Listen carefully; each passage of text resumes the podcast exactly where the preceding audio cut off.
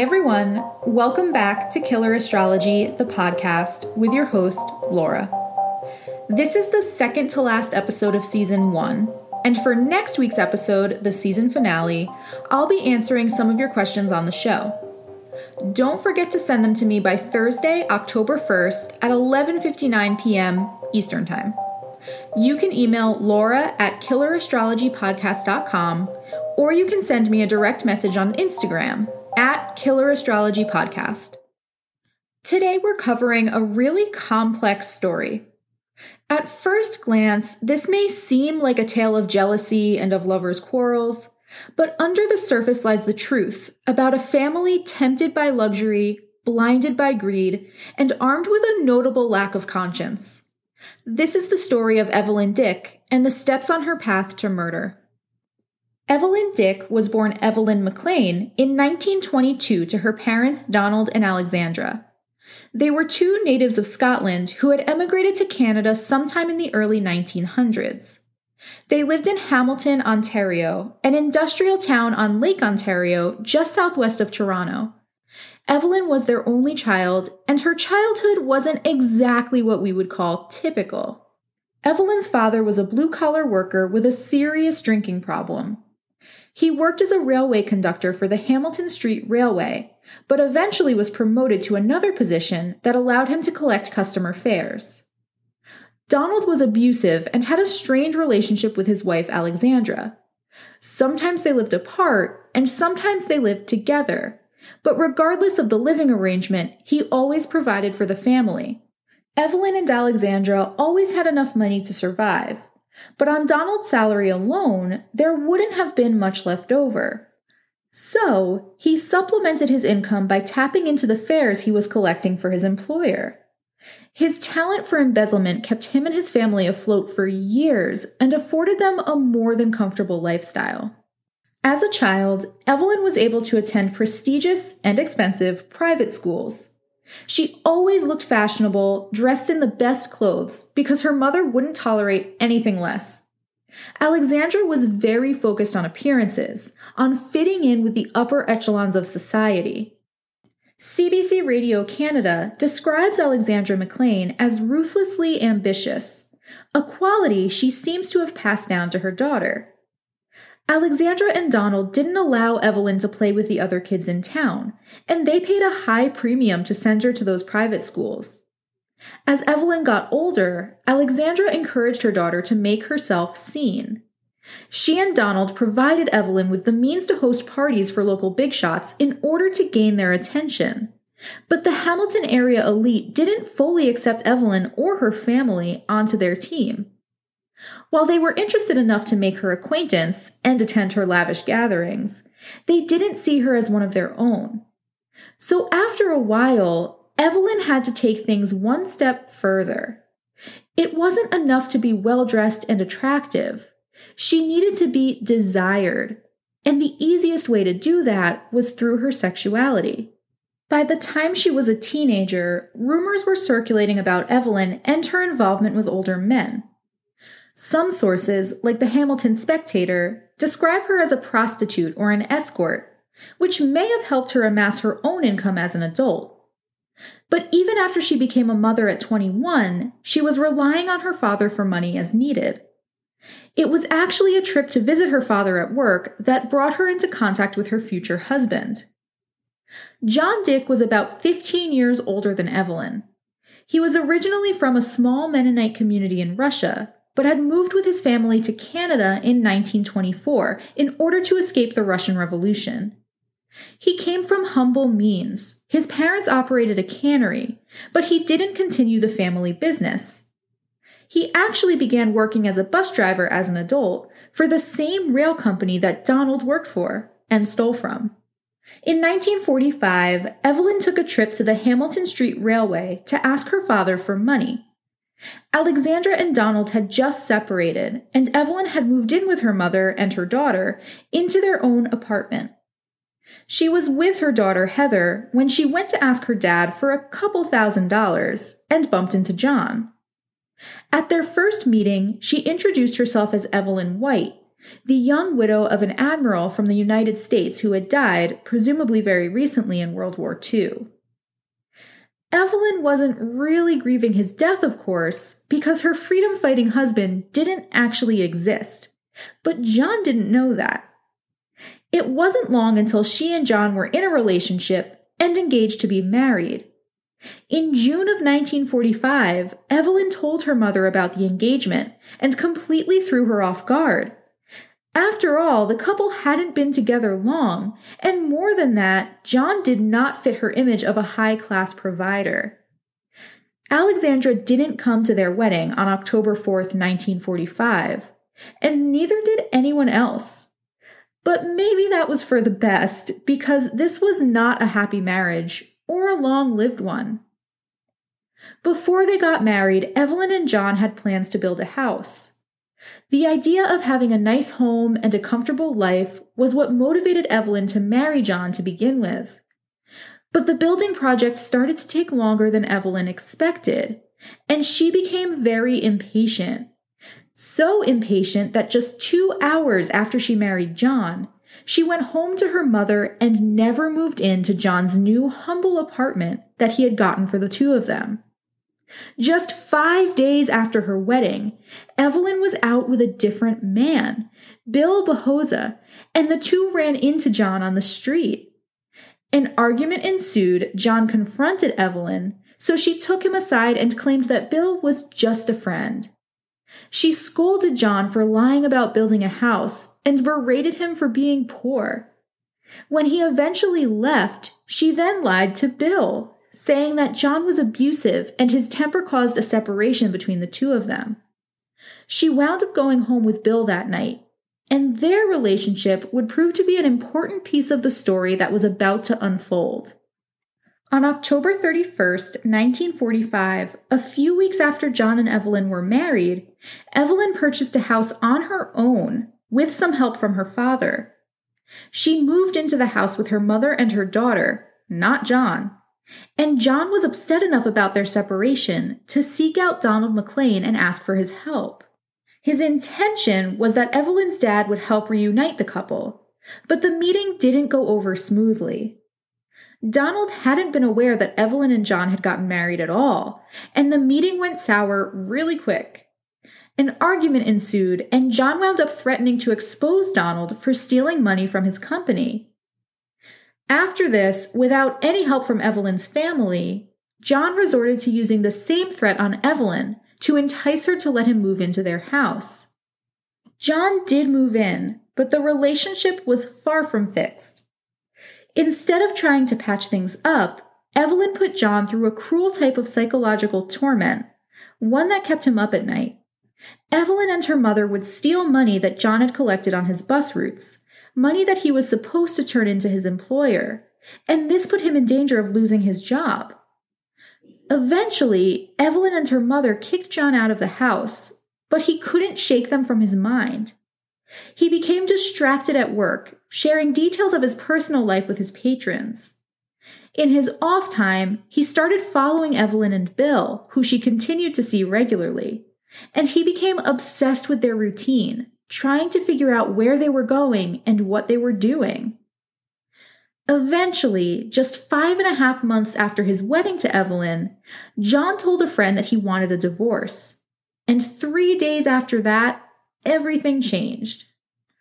On March 16, 1946, a group of children were hiking in nearby Albion Falls and came across a grotesque sight.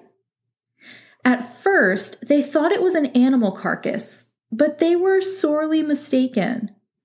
The strange form that they found in the woods was actually the body of a man whose arms, legs, and head had been gruesomely detached. The limbless torso, riddled with bullet holes, belonged to John Dick. And it didn't take long for authorities to suspect that Evelyn had something to do with his death. When the body was found, police went to Evelyn's house and asked her to come down to the station. She went completely willingly on her own accord, and over the course of the next few days gave 11 different statements to investigators, even though her lawyer had told her to stay quiet. She lied and said that John was a cheater, that he had a lot of enemies, and even that a gang member had been hired to kill him for breaking up a marriage. She also claimed that her boyfriend Bill had ultimately done the killing. But it wasn't long before police found evidence that pointed straight at Evelyn and her family, including pieces of bone and teeth in the furnace at Evelyn's house and a 32 caliber gun that matched John's gunshot wounds at Donald McLean's house. But the gun wasn't the only troubling item they found at Donald's house. They also came across a locked suitcase, which they were able to open. When they looked inside, they found a burlap sack that was covering a wicker basket and inside that wicker basket was a cardboard box. And inside that cardboard box were various pieces of clothing marked with Evelyn's name. The clothing was coated in cement, like someone was trying to conceal it. And underneath the mess, they found the body of a tiny baby, a boy who had been strangled to death with a string. Evelyn went to trial for the murder of her husband John and this baby boy named Peter, who she had given birth to. Evelyn claimed that her boyfriend Bill had killed the baby because he found out about him and didn't want the illegitimate child.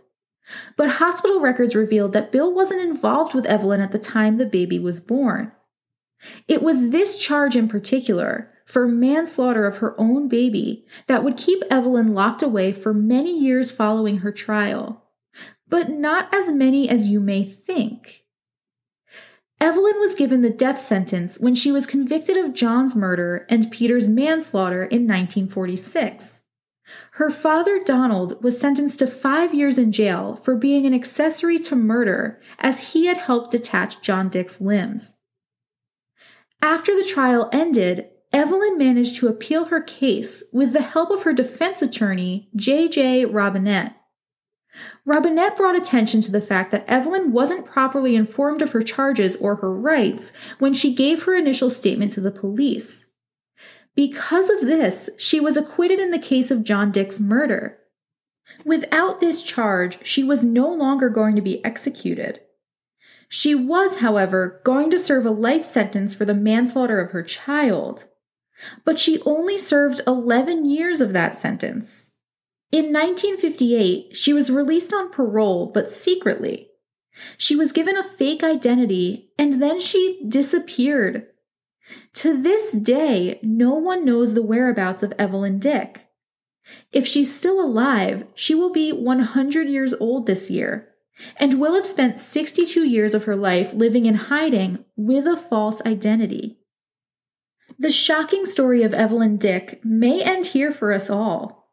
We may never learn her fate, but we can dig deeper into her life by analyzing her astrology. Let's go there now. Evelyn McLean was born on October 13th, 1920, in Beamsville, Ontario, Canada. Birth time unknown. For a while, I was concerned that I didn't have the right birthday for Evelyn. The most reliable sources I found said she was born in 1920, but there were some other sources that said 1922. The Virgo and Capricorn in me was not satisfied living with this uncertainty, so I spent way too long scouring websites like Ancestry.com and Archives.com to figure out which year was accurate. I wound up finding a census document from 1921 with Evelyn's name on it. So that rules out the 1922 birthday, and I'm happy to say we can be secure in the knowledge that she was born in 1920. But I am still in denial that I don't have a birth time for this chart. We're missing so much valuable information without the birth time because we can't generate any angles the ascendant, the descendant, the IC, or the midheaven. We also can't determine where the houses start and end without a birth time. In this case, maybe more than any other, I think that information is critical to really gaining an intimate knowledge of who Evelyn was and why she did the things she did. I'm really hesitant to even make guesses in this episode because Evelyn was just so shady, and I think there's a lot more about her that we don't know. But the fact that Evelyn lived potentially half a century with a false identity makes me wonder if she has a 12th house sun. But we just don't know. If you're wondering if I also spent way too much time trying to find Evelyn's birth certificate, you would be right. But I had no luck, I found no birth certificate, I found no birth time, so we have to discuss just the broad basics here. And for that reason, I'm going to keep the discussion relatively brief. We know that Evelyn had a Libra sun, which is really quite noticeable when we hear her story. On a superficial level, Libra is concerned with appearances, as Evelyn was.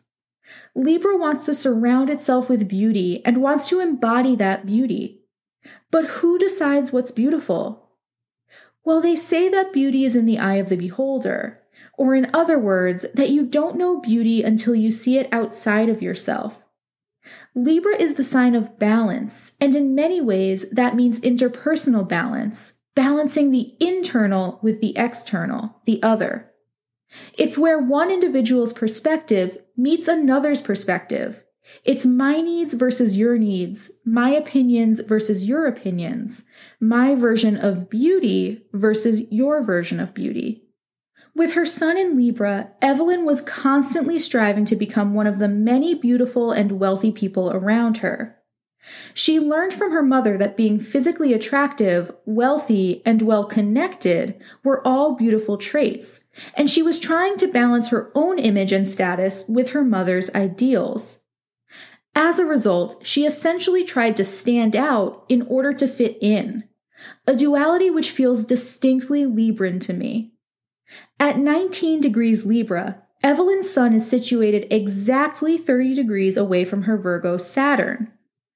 A 30 degree separation makes two planets inconjunct, and this aspect is very similar to a quincunx, where the two energies aren't really working together. There's a subconscious conflict between the two. The Sun, the planet that rules the ego, or the identity that a person is working towards, is in an air sign here, where ideas are free flowing and the only boundaries are the container that the air is in. But Saturn, the planet that epitomizes boundaries, is in the earth sign of Virgo, which is much more rigid than Libra. Here we have a person who's striving to embody society's ideals in order to blend in, being contained by Saturn and not understanding why. This inconjunction between the Sun and Saturn is a good explanation for why Evelyn tried so hard, but was always unable to completely fit in with the upper class crowd. Whenever she got close, Saturn put up a wall, reminding her that she shouldn't go where she's not meant to be. In addition to her Libra Sun and Virgo Saturn, Evelyn had a Scorpio stellium, or set of planets grouped together in one sign, which included her moon, North Node, Mercury, and Venus. I always associate Scorpio with a very high level of inner strength, a strength that can be used for good or for evil. The water sign ruled by Pluto is very much in touch with darkness, but it's also very intuitive. It can feel out other people's areas of strength and weakness and use that knowledge while maintaining an air of secrecy. This makes Scorpio capable of manipulation, and Evelyn certainly utilized that power, not just with John Dick, but with many of the other men she met. All of her planets in Scorpio were trine to Pluto in her chart, connecting them even more closely with the planet of mystery, darkness, and death. This connection to Pluto likely made her more comfortable acting as a vehicle of destruction, to put it bluntly. I was curious about Evelyn's connection to John Dick, so I looked at the synastry between her chart and his and noticed a significant relationship between her Scorpio stellium and many of his planets in Gemini. Her Scorpio stellium is quincunx his Gemini stellium, which we know can indicate a subconscious disconnect. But it can also elicit an intense curiosity, since many of us are intrigued by things we don't really understand. This helps me make more sense of John Dick's obsession with Evelyn, beginning when he moved out of her house. As a Gemini, with a huge Gemini stellium including his Sun, Jupiter, Mars, Pluto, Venus, and maybe the Moon, John was trying desperately to figure out someone who embodied an energy that was almost completely foreign to him.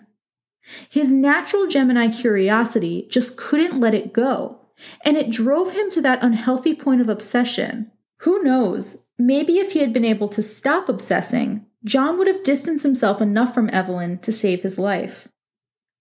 There's a lot more that I'd like to unpack about Evelyn and John, but I think we'll end here. Next week, we'll do a recap and examine what all of our criminals from season one have in common.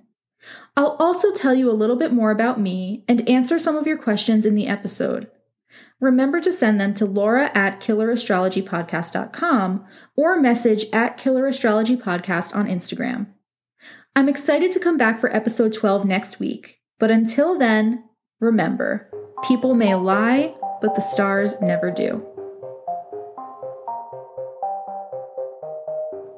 If you liked what you heard today, please share this podcast with your friends and consider leaving a five star rating. You can follow the podcast on social media using the information in the episode description. Visit my website, killerastrologypodcast.com, for reference information for each episode and more. You can also schedule an astrology reading with me by going to killerastrologypodcast.com slash services.